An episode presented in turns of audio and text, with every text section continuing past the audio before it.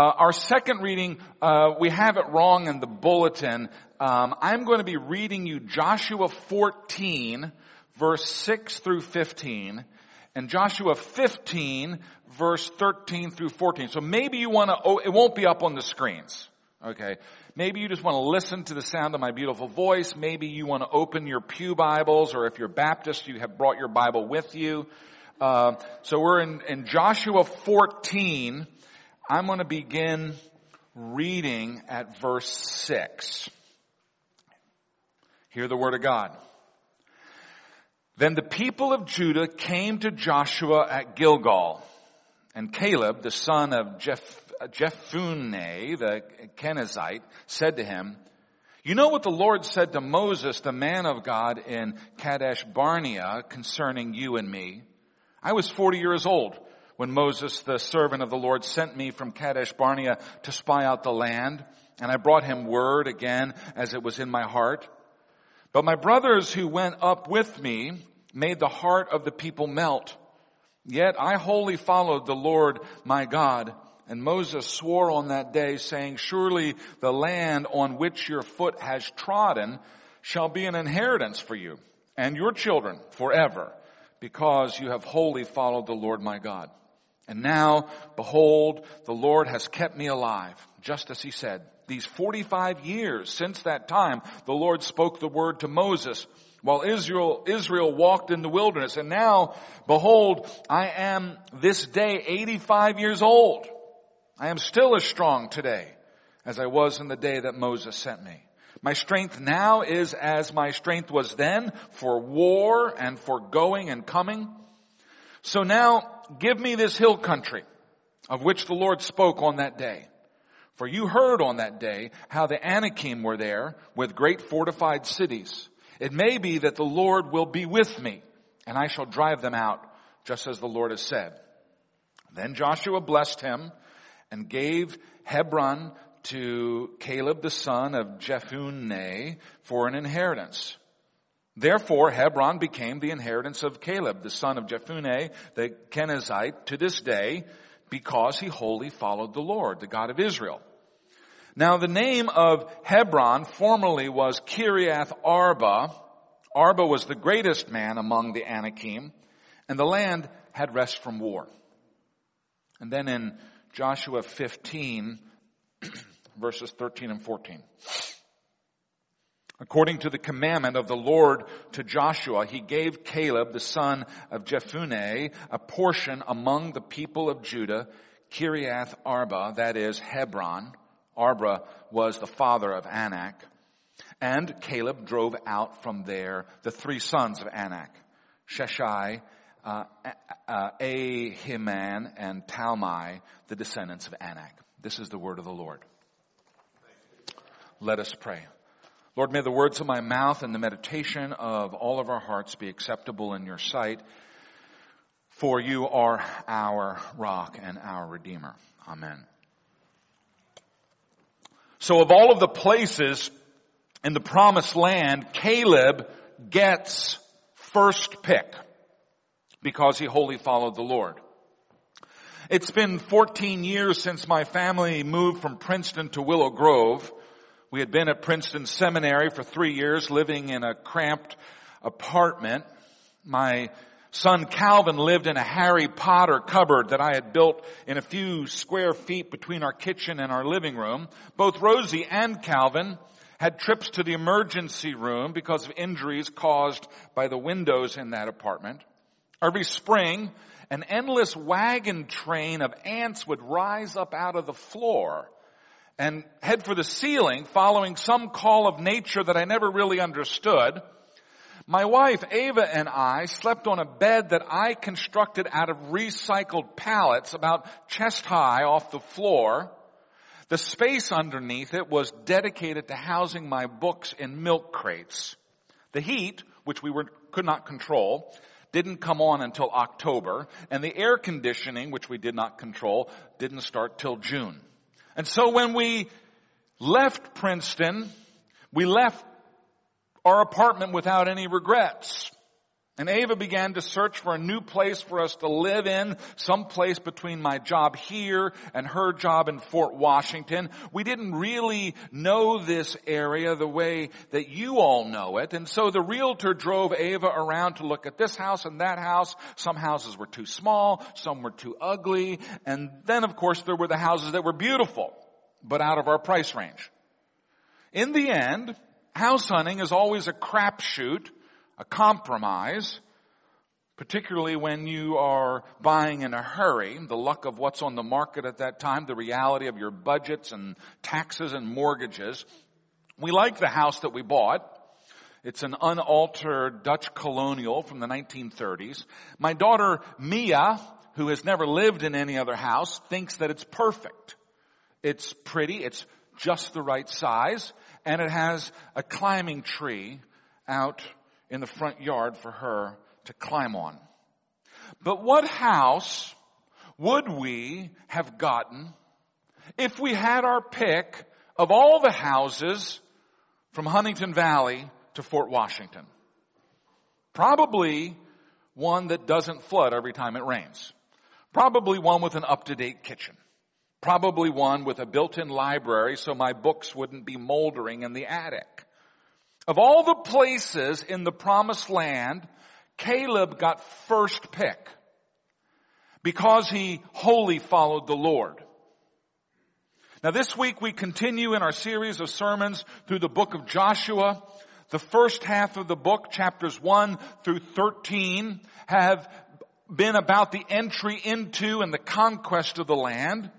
That story opens dramatically with the supernatural crossing of the Jordan River, with the supernatural destruction of Jericho, the gateway city, and it closes with a recounting of just how far the Israelites have come, of how much territory they have occupied, of how many cities they've conquered, and it closes with the reminder, which we read a couple of weeks ago in Joshua 13:1, that there remains yet very much land to possess.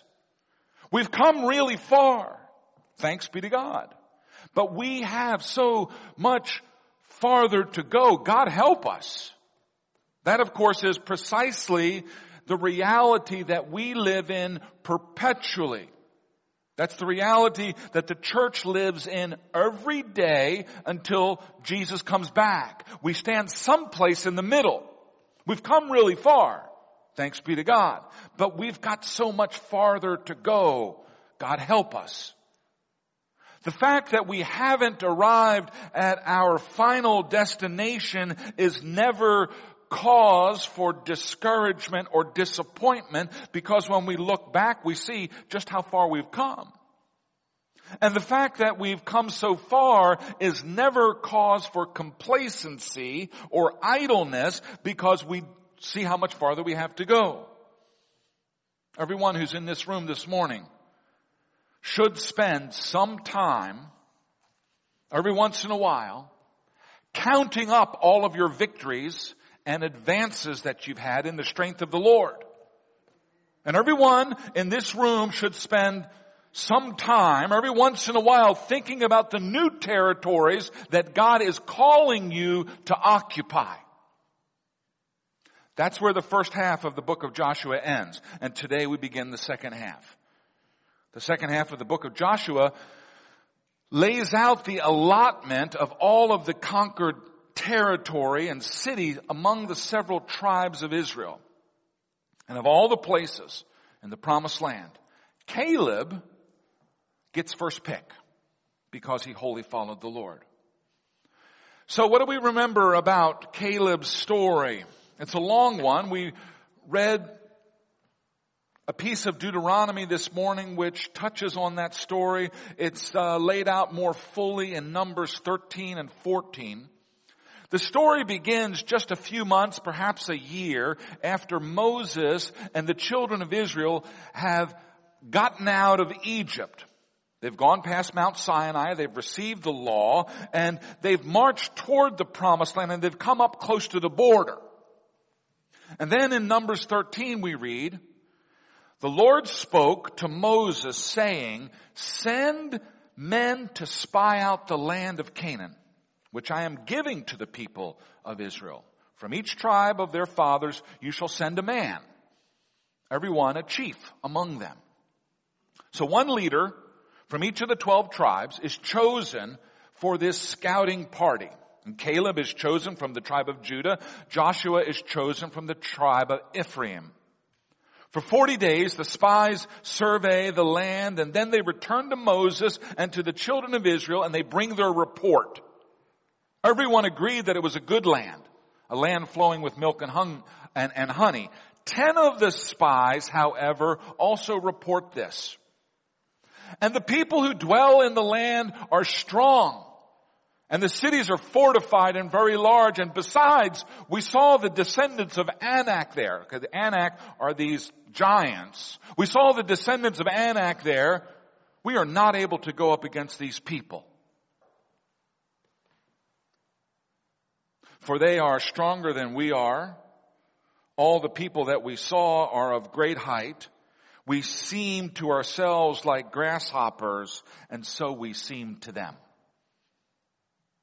When the children of Israel, who only recently had been freed from slavery, hear this report, they respond in fear. We read in chapter 14, then all the congregation raised a loud cry and the people wept that night. And all the people of Israel grumbled against Moses and Aaron. The whole congregation said to them, would that we had died in the land of Egypt. Or would that we had died in this wilderness. Why is the Lord bringing us up into this land to fall by the sword? Our wives and our little ones will become prey. Would it not be better for us to go back to Egypt? And they said to one another, let us choose a leader and go back to Egypt. Now remember for a moment why this spying expedition took place. In Numbers 13:1, we heard God say this, send men to spy out the land of Canaan, which I am giving to the people of Israel. The report of the ten spies is a report based on what their senses and their human wisdom tell them. They saw giants. They saw walled cities and they concluded that the job was impossible. But note this as well. The report of the ten spies directly contradicts and rebels against what God has already explicitly said. Send men to spy out the land which I am giving to the people of Israel. God says, I'm giving you this land. And ten spies, ten leaders of ten tribes say, there ain't no way that we can take this land. We're grasshoppers compared to these giants. Now just a word of warning to anyone who will let their senses or their human wisdom contradict the promises of God. Don't do it.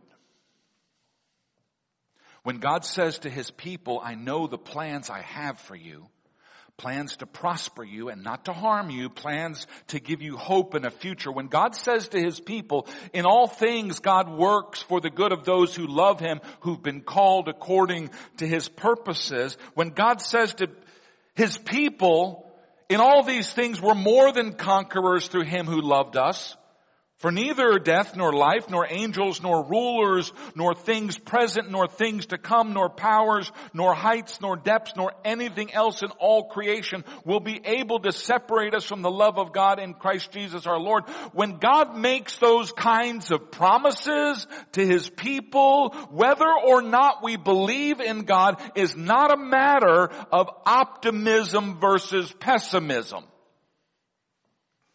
It's a matter of faith versus rebellion.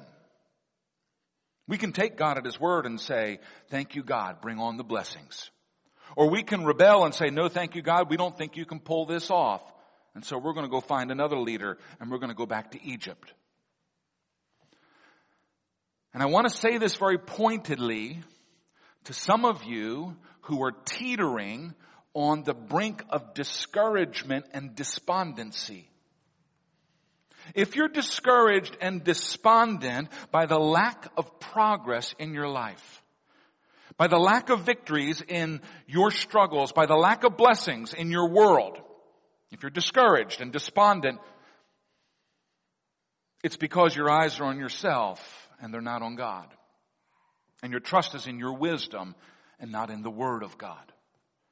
We need to trust God. We need to take Him at His word. We need to trust Him more than we trust Himself. And we need to have the maturity and the wisdom that recognizes that in this life, we're always going to be in the middle of this thing. Always on the way from darkness to light. Always in the midst of the journey from brokenness to wholeness. That journey will not be complete in this life. It won't be complete until we meet Jesus face to face. This life has its troubles. But that will never be reason to give up because we have received God's promises and because we are a people of hope. We are a people who've come a long way. But we're also a people who've got a ways to go. We should never be despondent because we have been loved by God and redeemed. And we should never be complacent either because there's always plenty of work to do. So the majority report, the report of 10 of the 12 spies, the majority report comes back, there ain't no way we're going to win this battle. We should retreat. But what about Caleb and Joshua? What do they say? Well, they have a different story. Caleb and Joshua, of course, saw the same giants. They saw the Anakim. They saw the same walled cities.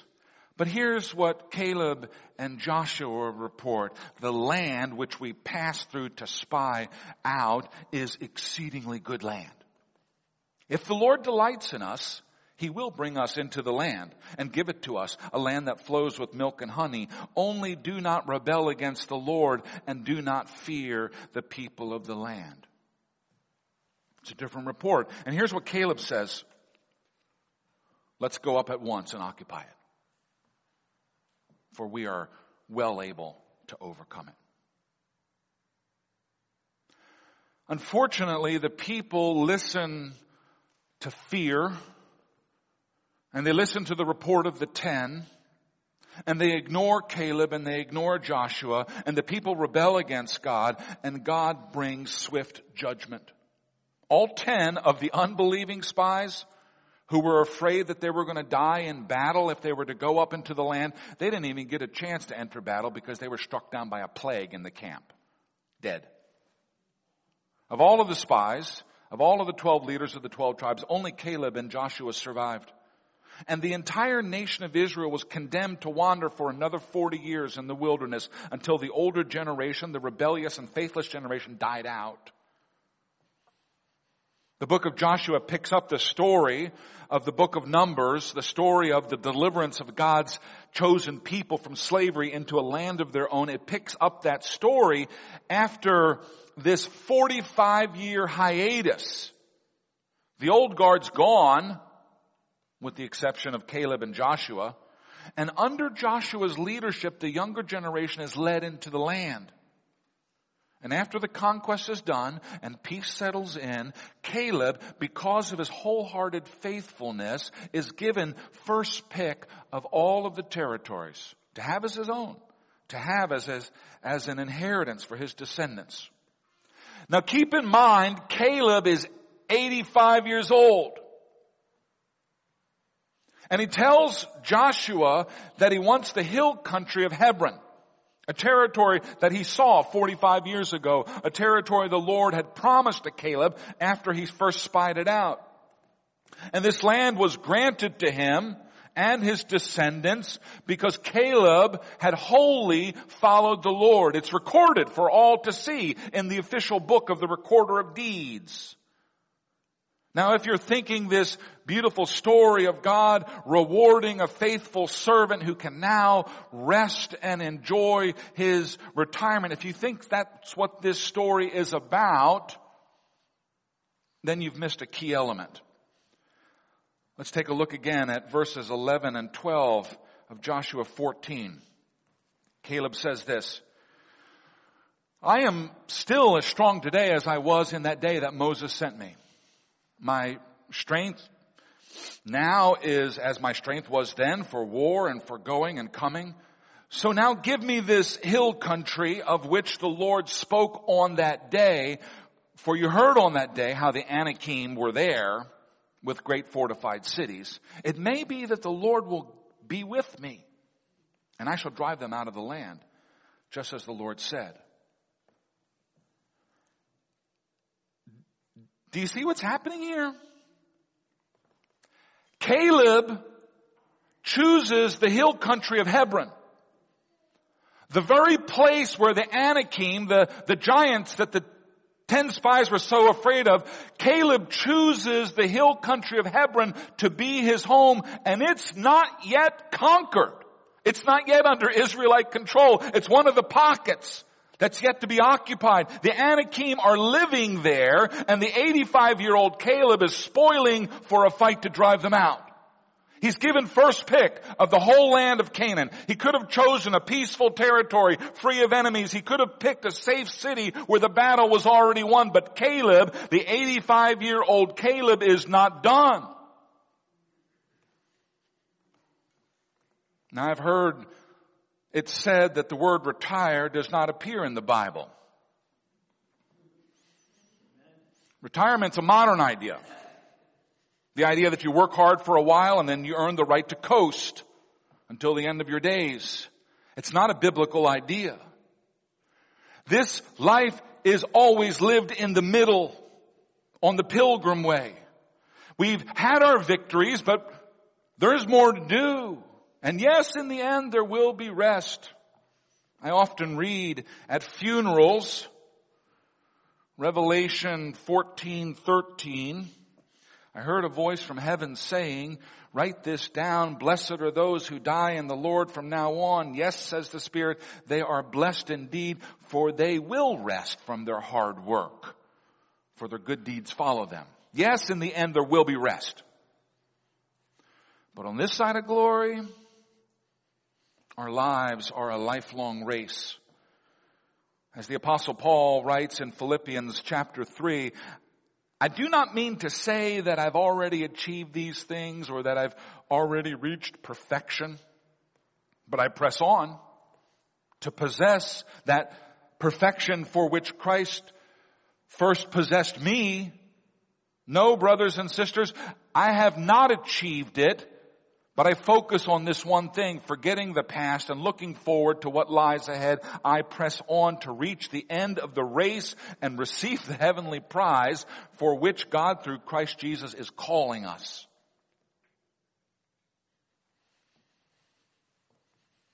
So let's talk about some general conclusions from the passages we've read this morning and think about how they might apply to us today. We heard the phrase, he wholly followed the Lord again and again in the scriptures that we read. Caleb, he wholly followed the Lord. And because Caleb wholly followed the Lord, God gave him the desires of his heart. God gave him first pick of the whole promised land. Wholly following the Lord meant that Caleb trusted God when God promised good things. Wholly following the Lord meant that Caleb didn't get scared when things looked a little dicey, when the cities had walls and when their occupants were giants.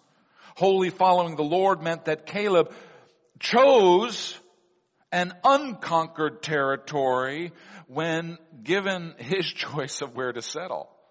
Caleb wasn't afraid. Not because he was blind to reality. He saw the walls. He saw the giants. Caleb wasn't afraid because he trusted God. Because he trusted God's promises. And because he trusted God, he was able to wholly follow the Lord. So what are some of the promises that you know apply to you because you're a child of God? I hope you have a list of these. How about nothing can separate us from the love of God? How about, I know the plans I have for you, plans to prosper you. How about in all things God works for the good of those who love him. What happens when you actually believe those promises? Well, for one thing, fear disappears. What's there to be afraid of when you know that God is with you and that God is for you and that God has the outcome in his hand? When fear goes, then you discover you are free. You're free to wholly follow God. And when you wholly follow God, God does give you the desires of your heart because your desires and God's desires have begun to line up. A lot of the things that we're asking for and desiring, God does not give us because they're not in God's will. You understand that? When we pray in God's will, God gives us the desires of our hearts. Caleb's desire was not an easy retirement. Caleb's desire was to have an ongoing role in God's victory in the land of Canaan, and God gave him that desire. Now, five years ago, this church stepped forward to join the Evangelical Presbyterian Church. It was a step that cost us real money, $70,000. It cost us a certain amount of anxiety. We were going from what we had known forever to what we didn't really know yet. But the session led us through that transition beautifully because the session consulted with God about the matter. They gathered and earnestly prayed together looking for God's guidance in this question. And after prayer, the session was of one mind and they shared that mind with the congregation and the congregation followed their leadership. Five years on, we have no regrets. We're not looking back. We wouldn't mind if they gave us the $70,000 back, but we're happy to be out. Today, the session will have a special meeting to consult with God again about another weighty matter. Earlier this year, we had a special conference here at the church with the Reverend Dr. Ken Priddy of the EPC's Go Center. The folks at the Go Center are the EPC's church growth and vitality experts. Today's session meeting will take up the question, should we enter into a two-year commitment with the Go Center? A commitment that's going to cost us some time and some money, a commitment that we hope will lead this church forward to continued growth and continued stability and health for the next decade. I'm going to ask you to pray for your session this afternoon. We'll be meeting beginning around 1230. And I ask that you would pray that when they gather for prayer, they may do two things. Number one, that they may wholly follow God. Not be driven by fear. Not even be fooled by the report of their senses. And number two, that they will believe in God's promises to this church. God has plans for this church. We've come a long way, but there's a lot of land still to occupy. And what's true of this church, by the way, is also true of you individually. You've come a long way. I know your stories. I mean, at least most of you. And I know where you've been. And I know where you are right now. And I know there's so much further that God intends to lead you and your families. But in all of this, I have this confidence that God loves you and God cares for you and that God has plans for you and that God has you in the center of His will. My counsel to you is that you buckle your seatbelts, that you trust in the Lord, that you follow Him wholly, and that you get ready to experience God's favor in your life. This is the word of the Lord. Let us pray. Father God, we love you and we adore you and we thank you for your faithfulness to your people we thank you for your steady, graceful pressure on our lives. Wind that is always at our back, moving us forward into new places that you would have us go. Father God, we pray that we would trust in the wind of the Spirit and that we would take great joy and great pleasure in your leadership, in your care, in your provision. Lord, I pray that you would remove our fear and our anxiety when it bubbles to the surface. I pray that you would come alongside of us and comfort us and reassure us. Speak those promises again in our ears if we have forgotten them or if maybe we just need to believe them more deeply. Lord God, we pray that you would be honored and glorified in our lives. Lord Jesus, you went to a cross to redeem us because you love us and because you have something for us. I pray that we would grasp the depth and the riches of what it is that you've done for us, and may that give us confidence as we live out our lives as Christian disciples. In Jesus' name, amen.